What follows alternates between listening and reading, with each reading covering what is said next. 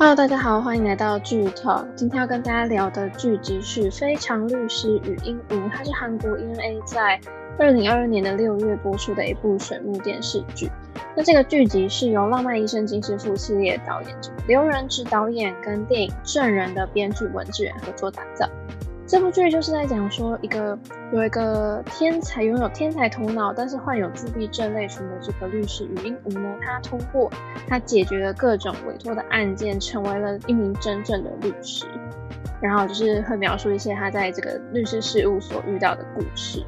那这部剧当然就是创下 ENA 频道最高的收视纪录，那它的结局也是当周就登上了这个 Netflix 的全球收视冠军。一共获得了四亿以上的观看时数，位居非英语电视节目的第六名，而且蝉联非常多周的这个话题性第一。当然，就是被大家就是被媒体称作有这个禹英禑症候群嘛。但是因为这部剧集它里面可能讲到了一些就是疾病或者是 LGBTQ 的这种这种话题，然后还有脱北者或者是劳工等等的社会议题。所以当然是受到各界媒体啊、评论家、法律界、医学界的各种关注，但是也是有引发一些，比如说患有呃这种障碍症患者的这个家属他们的忧虑嘛。但是就是呃，我觉得是正反两极的评价。但是就是朴恩斌在扮演这个自闭症的这个律师呢，他的演技当然是获得大众的肯定。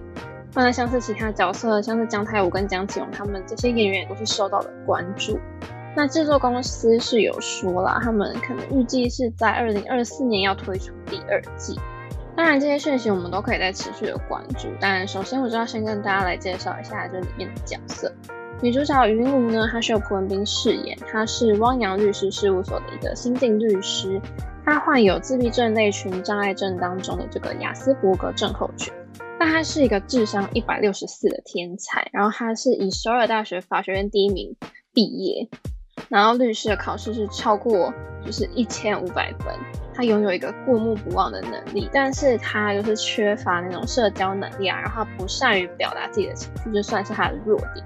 然后就是海豚啊、鲸鱼这种吞金类的生物，他非常喜爱，然后把它当做心灵上的朋友。接下来介绍的角色就是李俊涛，他是姜泰武饰演的，他也是这个事务所里面，他是他是这个律师事务所里面送务组的这个职员，他协助处理一些诉讼相关的业务嘛，然后确保事件的证据可以使用等等。那他就是一个拥有非常温暖的外表，然后有很多情的这种性格。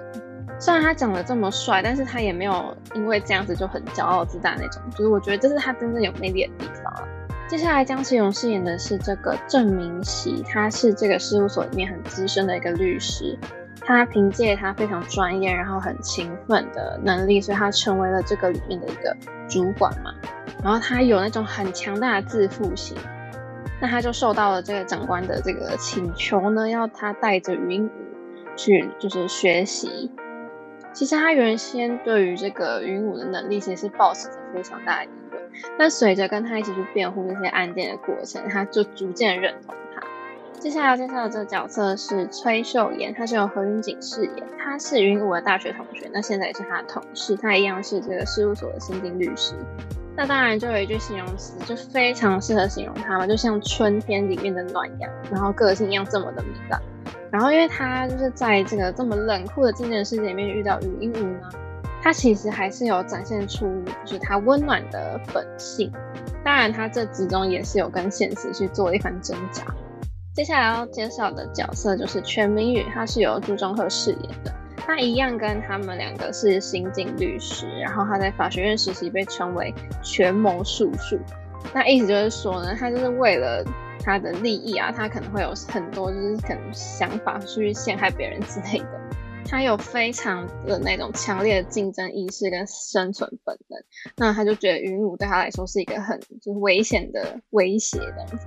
那最后要介绍的角色是董格拉米，他是由朱玄英饰演的。那董格拉米在就是韩语里面就是圆圈的意思。然后呢，他是禹英禑在中学里面唯一的一个朋友，然后也是他的就是各种老师吧，应该是社交老师什么的。他就是有一种很风里风气的感觉，但是他常常就是教云武在这个社会上要怎么生存，然后在就是跟别人的相处之间要怎么去促进关系等等。虽然有时候，虽然有时候他讲的也不一定是正确，但是我还是觉得他跟云武的这个相处，两个人算是互相扶持吧，然后都有成长。那介绍完角色，就可以稍微来讲一下这部剧选角的部分。因为这部剧其实非常多角色嘛，然后其实二零二一年的时候呢，朴文斌就有收到这个女主角的演出提案，但是其实过了好像三个月，三个多月，他才宣布说他确定要接演。那因为要扮演这个云武这个、这个角色，他是智商非常高，然后他又是毕业于首尔大学的一个天才律师，所以你必须要有很好的口才，然后你要有那种很清新聪明的形象。然后因为制作公司的执行长呢，就认为说，诶，朴文斌在这个《离叛时犯》里面饰演法官，就是好像有这方面的经验，感觉他经验很丰富，然后演技又很扎实，很适合饰演这个角色。但是朴文斌其实一开始啊，他对于就是要怎么诠释这个角色是毫无头绪，而且他又害怕说他伤害或冒犯到别人，所以他其实推辞了几次。然后他后来选择了这个参演。很难得是由女演员扮演国王的这个古装剧恋母嘛，但是其实导演跟编剧还是非常看重朴文斌的能力跟态度，加上他们真的觉得他很符合这个云武的特质，就觉得非他莫属啦。所以他们其实在近一年的这个等待之下呢，朴文斌就是想说，天啊，这个剧组真的好像很真的很信任我，所以他在完成了这个恋母的拍摄之后，他就投入了这部剧的制作。然后他开始对角色进行一些分析跟研究啊，所以才会他的演出才会这么的获得大家的肯定。那当然，他过去的作品就是又重新受到关注，大家又开始回去看。我觉得要提的真的是，就是朴文斌他他演的这个自闭症律师，他的演技其实可以消弭一般观众对于那种演员要特别去扮演自闭症人士的那种很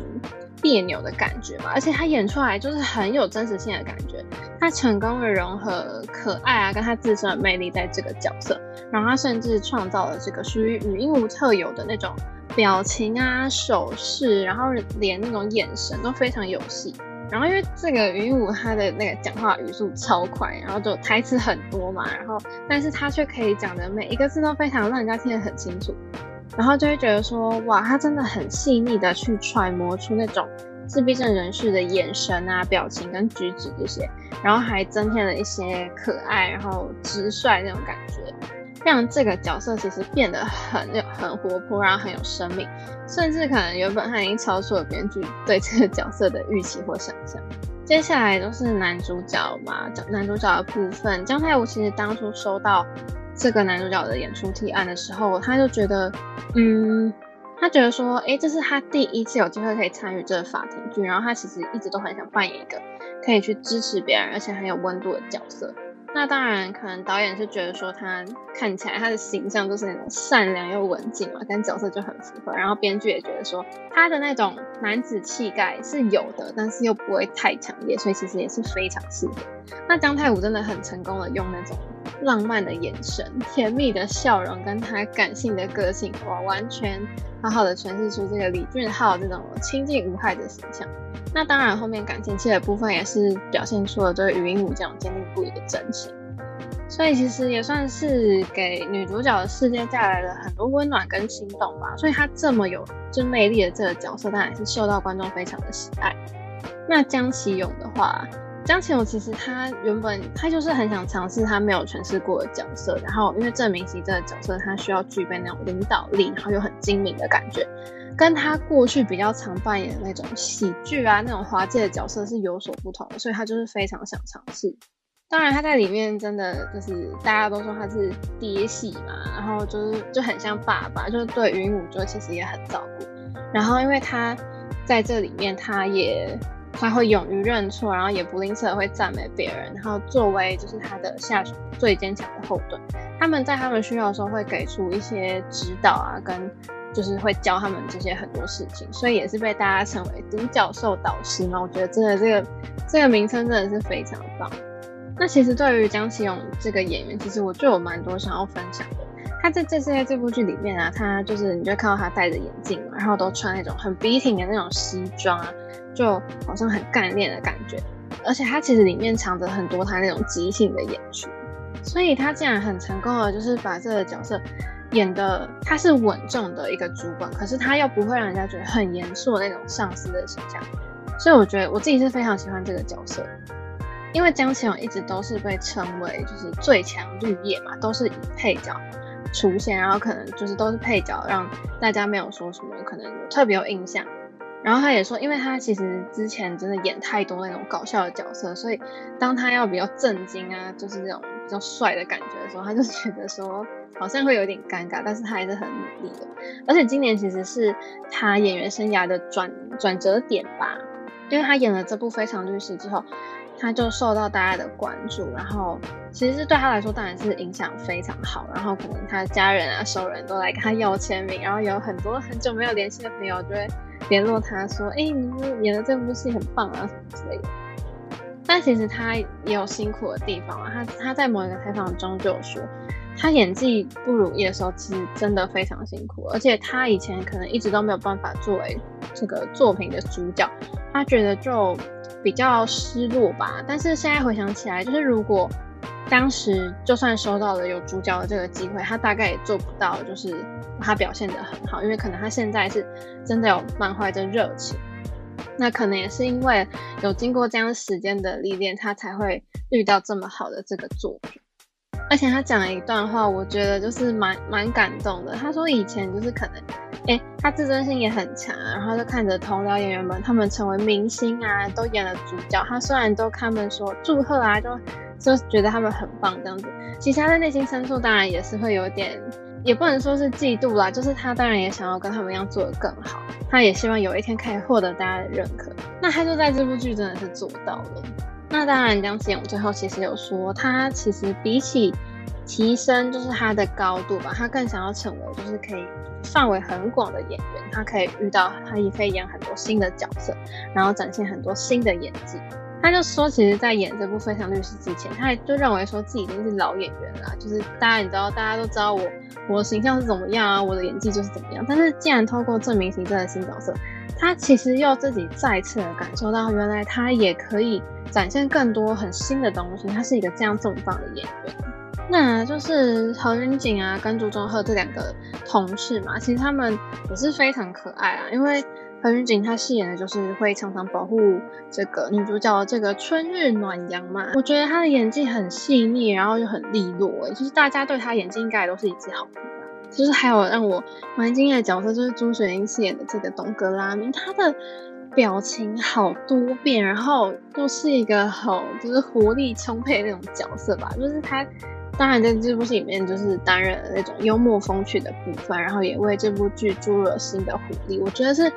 很很讨喜的角色。那其实这部剧他们从就是会里面有蛮多一些就是特别演出的演员嘛，包含那个那个具教焕啊，他也是百想艺术大奖的得主嘛。然后当然还有饰演这个郑明熙的这个劲敌的这个张胜准律师。或者是里面扮演突北者的角色啊，还有那个人权律师，就是我其实都印象蛮深刻的。就是除了刚刚上面介绍的那些比较常规演员之外，特别演出啊，或者是演出这些单节的这些演员们，其实大家也都是受到都关注。而且重点是聚焦焕啊，就是我本身就很喜欢聚焦焕嘛，因为我觉得他有非常独特的魅力，然后他的嗓音其实也很特别。然后他在这部剧里面饰演那个角色也是。很很，他就是很厉害，就是他把这个角色变得很有说服力的感觉。那刚前面有讲到这部戏在二零二四年的时候应该会出第二季嘛？那其实关于第二季的这些演出的意愿呢，其实胡文斌那时候的访问他是有提到说，他其实没办法确定说第二季到底能不能超越第一季，所以他其实那时候没有正式的给予这些，他没有正式的给出答复。那当然，大家都知道姜泰有在这部剧播完之后，他就直接入伍去当兵。所以当然，如果他要演第二季的话，就是看他那个退伍之后的时机 O 不 OK 嘛。那如果 OK 的话，其实他是很愿意参与演出的。那接下来，其实想要跟大家讨论的是关于题材的部分。我相信这部剧的题材一定可以算是非常特别。那编剧文志元呢，他在创作这个电影《证人》的时候，他其实就已经开始研究了自闭症的特征。然后某一天，他就接到了这个嗯制作公司的邀请，就来写这部这个非常律师。那其实他也他说，其实禹英禑这个名字是他就是三年前嘛，某一天路上突然突如其来的想法，就想到了这个名字。其实韩文原本的剧名就是韩文直接翻译过来的话，会变成是奇怪的律师禹英禑。那其实文卷就有解释说，他觉得奇怪这个词啊，它其实是可以完美的去表达出禹英禑这个角色的。其实这个奇怪不是贬义哦，其实是我们通常在说一个人不一般啊，或者是很独特、很奇特、很出乎意料的时候，我们就会说他很怪。然后可能有些人会觉得说，这类型的人会让我们感到很紧张或恐惧，甚至有人会觉得说，他们就是一些问题的来源。但其实他们的存在反而让这个世界有了不同的变化，就是变成了非常丰富，然后又有趣。所以他其实希望是透过这部剧的，观众可以感受到这些所谓他们什么奇怪的人的力量，所以才取了这样的剧名。那编剧在这部剧，他其实想要写的是一个关于多样性的故事，就是他觉得这部作品不是要全面的去宣传或者传递什么讯息，但是如果硬要他用一句话来形容这个故事的话，就是他觉得应该是尊重多样性这件事情。那接下来可以跟大家聊聊创作跟拍摄的部分。其实这部剧集十六集嘛，它的制作费是一百五十亿韩元，大概就是等于三亿四千多万台币这样子。那文志仁当初其实是为了就是刚刚那个电影证人，他才去研究这个自闭症，然后其实就他就对自闭症有想要更多更深的了解。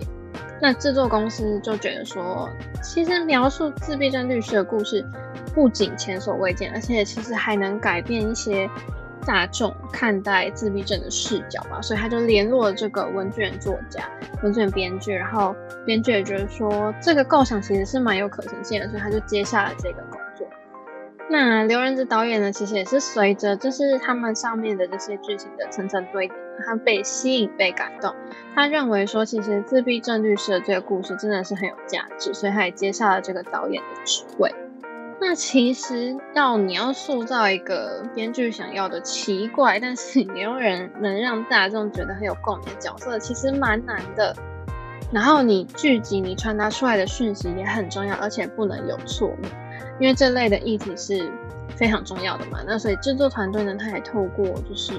一位幼儿特殊教育系的这个金炳健教授来协助来建立这个角色。其实这个教授起初不太愿意担任顾问，但是他在看了剧本之后，他觉得，呃，这部剧呢，他没有在消费自闭症，所以呢，他觉得，而且是聚焦在这个女性自闭症人士上面，而且禹英禑的这种形象在媒体当中是很少见的，其实有助于社会大众对于自闭症的认识，而且可以去打破这些偏见，所以这个教授其实是希望这部剧作为一个。开创先例的垫脚石吧，透过这个这部剧描述这个角色的人性，来传递说，其实自闭症它并不是什么缺陷的这件事情。那导演看一看就说，他觉得要有一个物件吧，是来反映这个女主角的内心世界。结果编剧就觉得说，诶，那个鲸豚啊，海豚、鲸鱼的这个模样好像很适合电视剧的场景，所以呢，他就选择这个鲸豚作为代表禹英禑的这个标志。那这部剧其实女主角她本身生活面临到所就是所面临到最大的困境，就是她这个自闭症本身跟别人对她的偏见，所以这部剧里面呢，并没有设定其他什么真的很坏的反派啦。当然，其实编剧还是有考虑到说这个疾病当然也会有一些黑暗面啊，但是它他还是有用一些有限的篇幅来描述。但是很神奇的是，我觉得这部剧它是。看起来是一部很温暖、很愉快、具有人性的一个法庭的故事嘛。可是他在里面其实讲到蛮多，我觉得都算是争议性的议题。其实就呼应到刚刚文卷编剧觉得要有多样性的去呈现在剧情当中。所以像这部剧里面讲到，比如说同性的伴侣啊，或是突北者等等的故事，他们都很很努力的把它写出来。甚至是写到了这个自闭症人士的爱情，那当然这部分我觉得应该他们制作上应该是最困难的，因为其实连那个金炳健教授都说这不在他的能力所及领域里面，但是他觉得说其实身心障碍人士就跟一般人一样，所以他们的爱情故事并不是不切实际的。那文卷编剧就表示说，其实他觉得，其实他是希望可以透过这部剧传达，传达出他想，他希望观众可以去能够去接纳每一个人不同的特质。那他同时也希望说，大家透过女主角的成长跟她的思考模式，可以让大家跳脱原本的框架吧，然后重新去审视自己或是这个社会上固有的原则。那这部剧虽然是原创，但是剧中有一些案件是有。部分取材自真实的案例了，像是改编了这个生命勇律师所他所著的这个《我为何为他们辩护》，甚至是有改编这个智异山泉隐私事件的这个案件。这部剧经历了八个月的拍摄呢，真的是也是很辛苦、很不容易，因为当然大家都要协调团队啊，然后跟演员的日程。那当然杀青之后呢，制作公司也是马上宣布说，他们希望可以制作第二季。他，但我觉得大家观众一定是希望能有越多的原班人马来出演是越好，所以未来我们就一起期待这部剧的第二季会是怎么样的呈现。那这部剧的回响真的非常大，因为它播出之后就是完全的获得好评。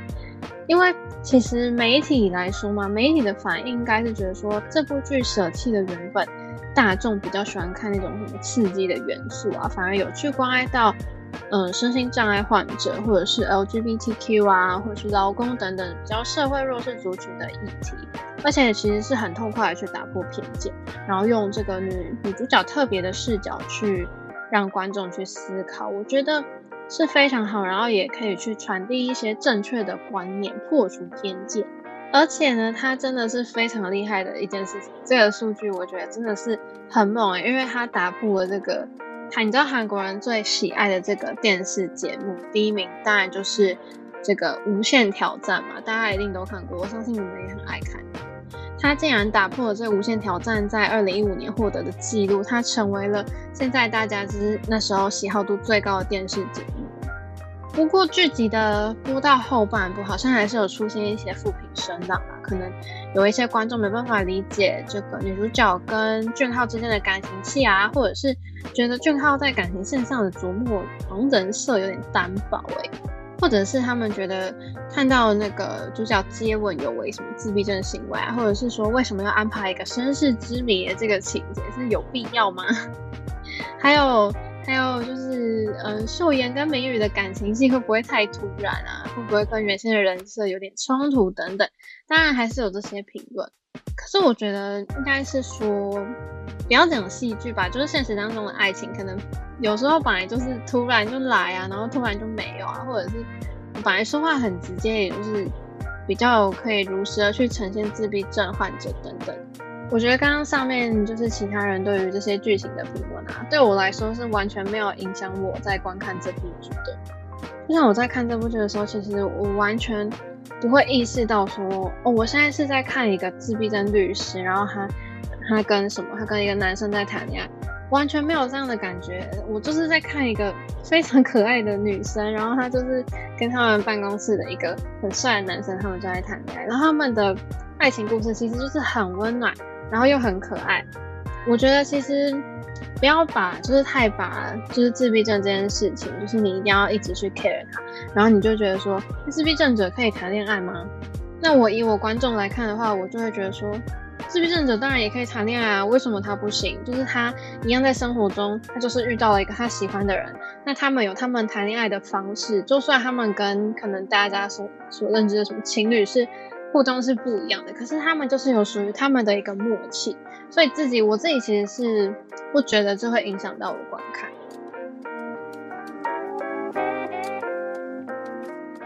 那接下来这部分其实也是想要就是小小跟大家来聊一下，就是台湾自闭症患者的现况。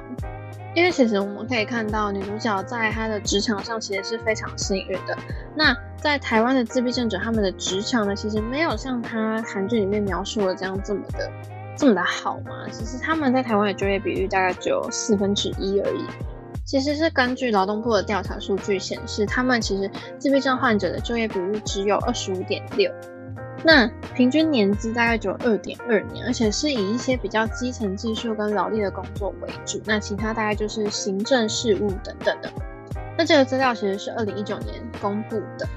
那我有去查了资料，就是自闭症总会的这个理事长陈慧玲呢，她有指出说，其实人际互动障碍是自闭症者他们最主要的一个特质吧，就是最影响他们就业的因素。就是除了人际互动之外，可能还有一些其他问题，像是什么短期聘雇常态化啊，或者是可能聘雇单位你就会钻一些法律漏洞啊，造成这些自闭症者他们就业形势非常不稳定的。那刚刚根据劳动部的那个调查，其实他们就显示出工作上他们最常遭遇的困难，就是跟同事还有主管他们人际互动是非常有问题的。那因为台湾其实大概在三十年前才认识这个自闭症这个这个症，然后直到两千年后吧，人数才逐年增加，所以其实目前很多。嗯，有自闭症倾向的朋友都还是在求学的阶段，那可能也就是就业人口能呃年资跟人数都比较偏低，但是他认为他觉得人际互动的确还是影响他们非常大。那其实陈慧玲也有说，就是他觉得我们在戏剧啊，还有可能一些报章杂志上面看到这种天才型的自闭症者是极端的少数。因为不管是典型的自闭症啊，或者是雅斯伯格症，他们其实智能就是跟一般人其实都是一样，是常态分布的。特别高跟特别低的是少数，但是共同点就是他们的社交沟通还有社会互动上面比较有一些障碍。可是可能你要需要跟人家互动的工作，他们都会遇到困难。但是其实透过一些就是就业服务的这些协会的团体，他们去观察，其实自闭症者他们对工作的忠诚度是非常高。但是最常见的转职原因，可能就是因为人际关系受挫，或者是他们可能听不懂同事的暗语，然后自己讲话又很直，所以职场上他们就常常跟人家发生一些冲突跟误会。那当然，雇主可能也会选择把他们开除。那也有蛮多自闭症患者，他们的他们这些做的工作都是一些季节性或是临时性的工作，所以他们长期是处于一个不稳定的就业困境当中。其实好像最多从事最多的工作应该就是清洁工作，然后其次是行政工作，就是可能他们做一些不需要很复杂技能的工作，那相对的就是取代性也会非常高，那也很容易受到景气的影响。而且这六七年来，无论是公部门或是私部门，其实短期聘雇已经是非常常态的事情。而且就是如果这个单位它运用它禁用了这个障碍者，然后它虽然符合就是有这个雇佣的规定，但是为了节省。节省薪水，然后劳健保什么的，他就会要求这些障碍者们，他们在工作满一年之后呢，休息两三个月再回到原本的职位。那就是理事长也是很无奈的说，真的是上有政策，下有对策啊。然后自闭症者就一直处于这样子很不好的就业循环当中。我觉得真的就是在看了这些的研究跟调查这些数据，其实可以。看到比较现实的状况，我觉得还是非常值得大家去思考跟关注。那我觉得透过戏剧，其实让大家可以有一个契机，可以开始去关心这些自闭症者的这些相关议题，是很不错的。好，前面那一 part 呢，可能是讲了一个比较严肃、比较认真一点的话，但接下来这部分我觉得很有趣哦，就是在《非常律师云雾》里面呢。有个东西，一个一个东西不停的出现，那就是这个海苔饭卷。我知道蛮跳的，但是我还是要来跟大家 介绍一下这个海苔饭卷。韩语是叫做 Kimbap。那这个呢，海苔饭卷呢，Kimbap 是一种流行的韩国料理，它就是把那个白米饭蒸熟，然后跟其他各种材料都卷进这个紫菜里面，然后再切成一小块一小块一小块。那可能海苔饭卷大家通常就是作为野餐啊，或者是你就去户外活动的时候吃，就是比较很简便、比较方便的。那他们有时候也会配一些，就是配那个泡菜或是萝卜干。接下来呢，就要跟大家来介绍一下饭卷的历史。其实就是朝鲜在那个日治时期吧，就日本的那个卷寿司，他们就传进了这个朝鲜半岛，然后朝鲜人在日本寿司的这个基础上发展出了这个海苔饭卷。虽然它的外形跟日本的寿司看起来很像嘛。但是他们在调味或制作上其实是有差异的。韩国这个海苔饭卷呢，就是海苔外面，就是你你如果看剧或者看过一些什么新闻影片，你就会看到说外面他们都会抹那个芝麻香油，就有一个非常香的味道。然后呢，韩国的这个海苔饭卷不会加醋，就是不会像日本一样是用醋饭去做的。然后在就是配料里面的配料呢，就日本可能会使用一些鱼肉啊，我们就常见的那种握寿司什么的。可是韩国大概是就是以猪肉为主，然后会加辣酱跟泡菜这些辛辣食材在里面。那其实海苔饭卷在韩国就是很便宜啦，然后很容易买到，在一般的韩国小吃店里面，大概一千到两千韩元吧，可能台币。四十五块左右，应该就可以买到海苔饭卷，然后它的品种就非常多，可以说是一个老少咸宜的食物。那当然也很受到就是东南亚地区人们的欢迎。那海苔饭卷在韩国其实就是已经算是历史悠久了，那里面就是加了很多不同的食材的习惯，还是有承袭到日本的这个寿司。那其实日韩两地的文化当然都是长时间的互相的影响，所以海苔饭卷就渐渐发展成为韩国主要的料理之一。那它的普及其实。是在就是韩国一九七零年代啊，像是什么鱼糕啊、鱼饼，然后火腿、鸡蛋等等这些食材都是比较昂贵的，所以人们只有在出去玩的时候，或是他们运动会啊，才会吃这个海苔饭卷。到了一九九零年代呢，这些火腿跟鸡蛋的价格就大幅下降，然后海苔又开始量产，所以这时候呢，韩国那个海苔饭卷专卖店就一家一家的出现了。到了近期，就是两千年的时候呢，便利商店就推出了这个三角的这个海苔饭团嘛。然后呢，韩国人也开始认为说，海苔饭卷跟他们的泡面、拉面是绝配。然后再过十年到二零一零年的时候，就会出现一些高级的海苔饭卷专卖店，然后里面的食材可能就是牛肉啊、什么乳酪啊、尾鱼这种比较高级的食材了。哇，讲完这怕我自己好想吃饭卷。但是其实这算是一个小知识啦，然后希望可以分享给大家。因为我自己觉得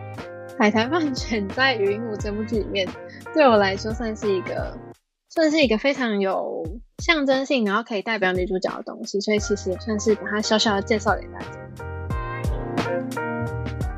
接下来其实最后也要讲到的是它的拍摄手法，这部剧集整整体给我的感觉是。暖色调，场景大部分都是暖光，然后不管是在法庭啊、家门口的路灯，或者是公司里面的灯，都是黄色的。不过，其实印象最深刻的暖色调场景有两个吧，一个是旋转门，然后一个是去日落村。日落村真的是每每一个场景都美到极致，就很好的衬托出那种很浪漫的氛围，所以我觉得场景的光也是非常重要的。那当然，拍摄角度的部分，我从海报开始说好了。不知道大家有没有看过海报？海报本身其实就是一个很特别的俯角，然后还有海报周围就围绕着这个鲸鱼啊、海豚。这个视角很像是从上往下看女主角，但是我觉得很有意思的是，俯角镜头在视觉上就有一种人物被困在一个空间的感觉嘛。那其实是不是也想要透过这个设计来表示说，其实女主角是一位自闭症者？那观众会在这部剧集了解到一些他遇到的困难跟处境，但是反过来说呢，其实我觉得也可以代表女主角是仰头看着这些海豚跟鲸鱼，仰角镜头可以显示就是女主角对于鲸鱼的这种崇敬感，所以其实我觉得是有这样的两面的意义存在，所以我自己很喜欢这样的设计。那当然还有就是，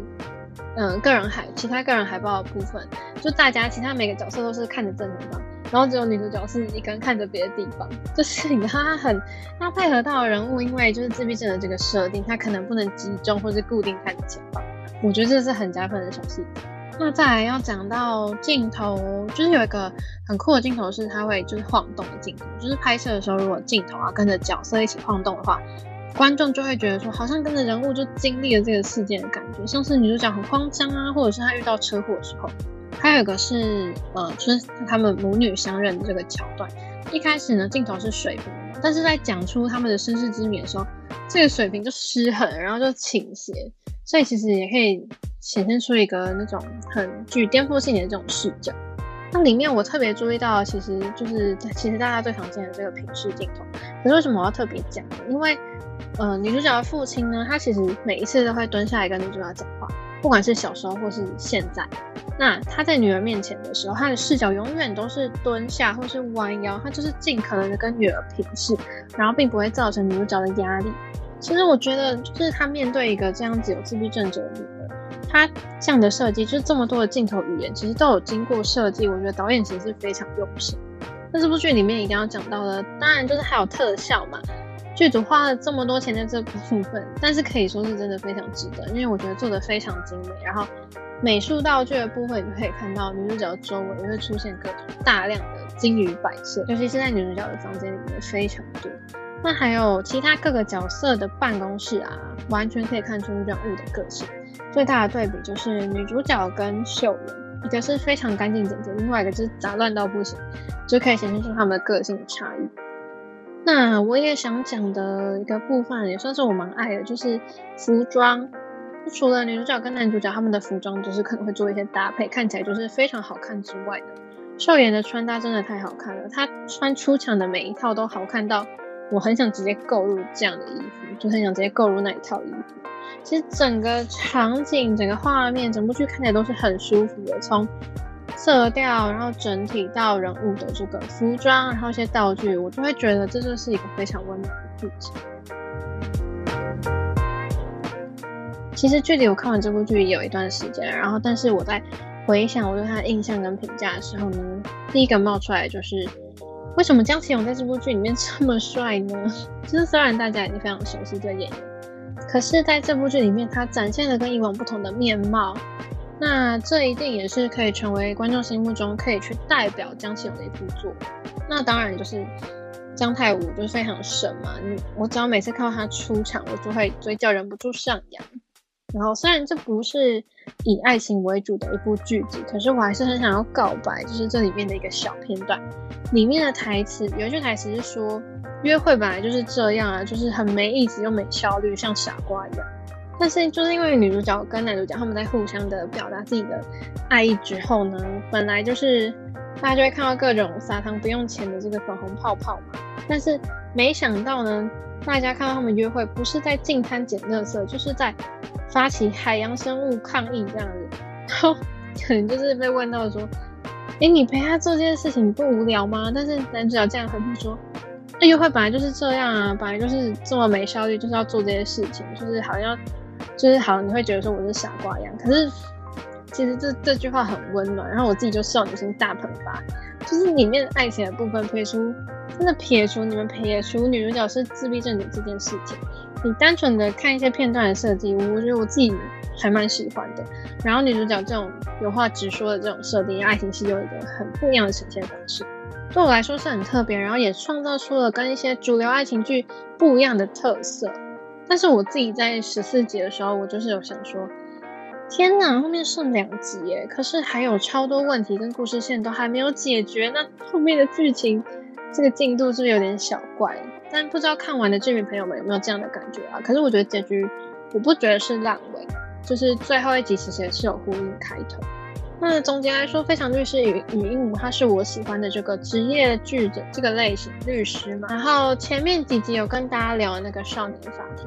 那当然它也是今年不容错过的一部律政剧。那这一集我还是要再说一次哦，就是近几年这个律政剧实在是太热门了，尤其今年真的是一档接着一档。然后虽然律政剧的剧情大概就可能大同小异，但是透过每一每个剧组他们不同拍摄手法跟风格营造，可以让每一部剧都成为独树一格的存在。那《非常律师禹英禑》呢，它其实就很成功的创造出了属于这部剧很独特的风格。那我也就在这边分享给各位剧迷朋友们。那如果还想听我聊更多剧集的话，记得持续锁定剧 Talk，我们就下集见喽，拜拜。